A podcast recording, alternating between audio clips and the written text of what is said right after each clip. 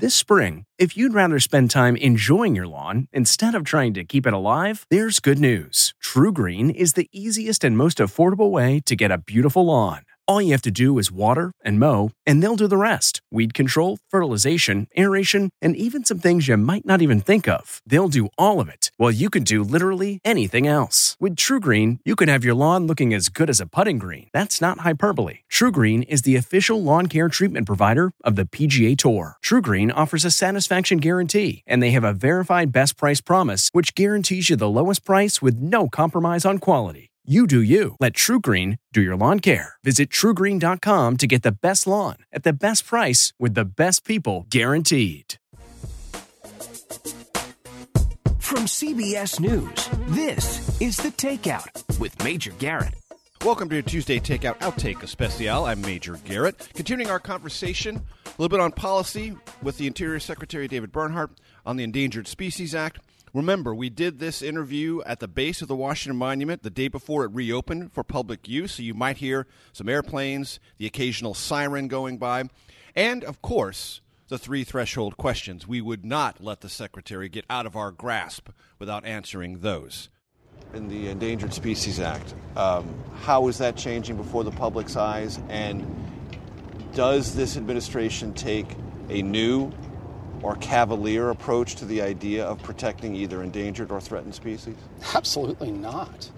The reality is we manage and will list species based on the same five factors that have been in the law since 1973, and that is unchanged. If a species merits protection under the Endangered Species Act, I will make that decision without blinking an eye. Without fear or favor? Absolutely. The reality is that's what Congress has told us to do. Now we have published new regulations. Mm-hmm. Those regulations are designed to do a few things. One, I think the prior administration overreached in certain areas of critical habitat. We've made some changes there. We've looked at the experiences of the Act, of how we consult with other federal agencies, and our experiences over 40 years, and we made some improvements that I think will make consultation easier, better, and at the same time equally protective in ensuring that species aren't jeopardized, their continued existence, or their critical habitat being destroyed or adversely modified. So I think that is more of those regulations are really a sanding. And then we've also said we're not necessarily always going to, if we list a species as threatened, we may tailor the protections to focus on those things that are most needed for protection within that species. And I think that will drive community efforts, private partnership efforts.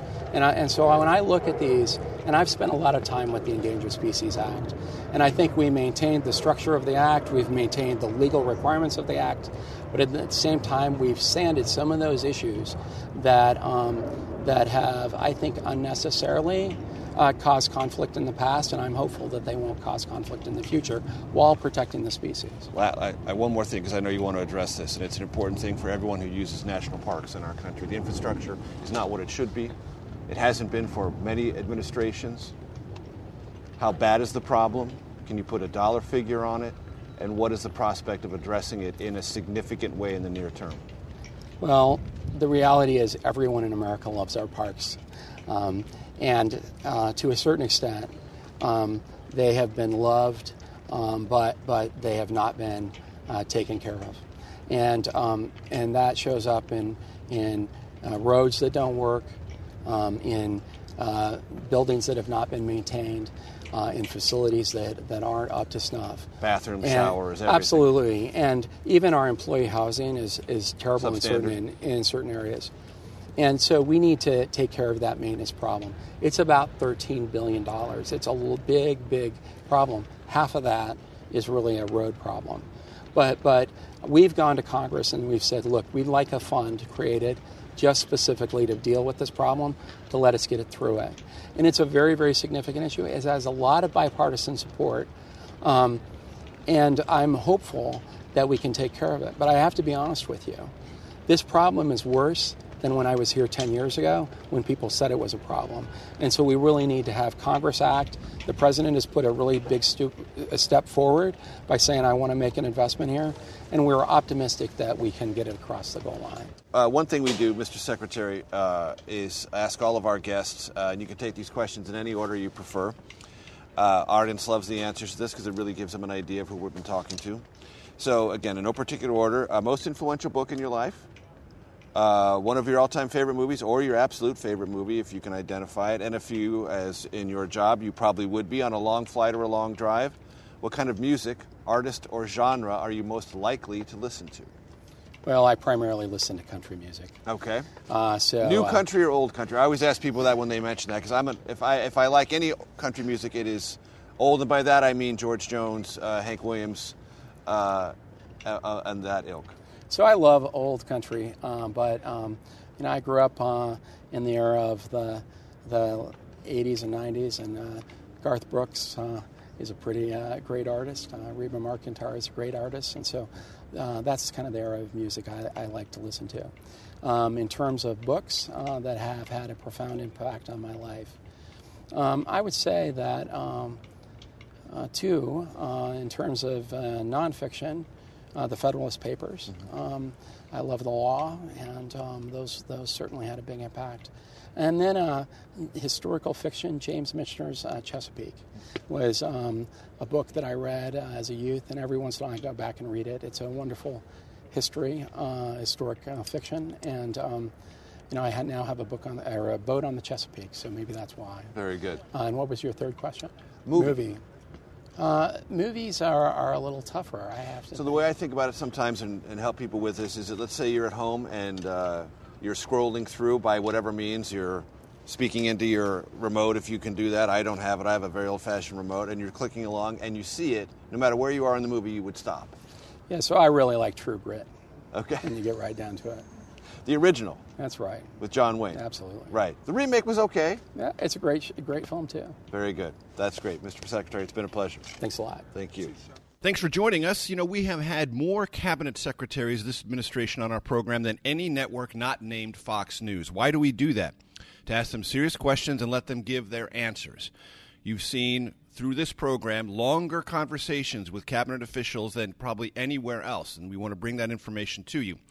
And we hope you've enjoyed it. Thanks, as always, to Cafe Deluxe. I'm eating by myself. Still, the breakfast was wonderful. We'll see you again next week. Thanks for supporting, wherever you do, CBSN, podcasts, or radio stations, The Takeout. I'm Major Garrett. New episodes of The Takeout are available Friday mornings, wherever you get your podcasts.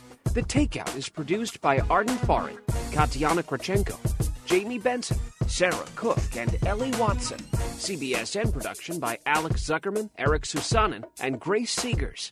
Follow us on Facebook, Twitter, and Instagram @TakeoutPodcast. That's @TakeoutPodcast. And for more, visit takeoutpodcast.com. The Takeout is a production of CBS News Radio.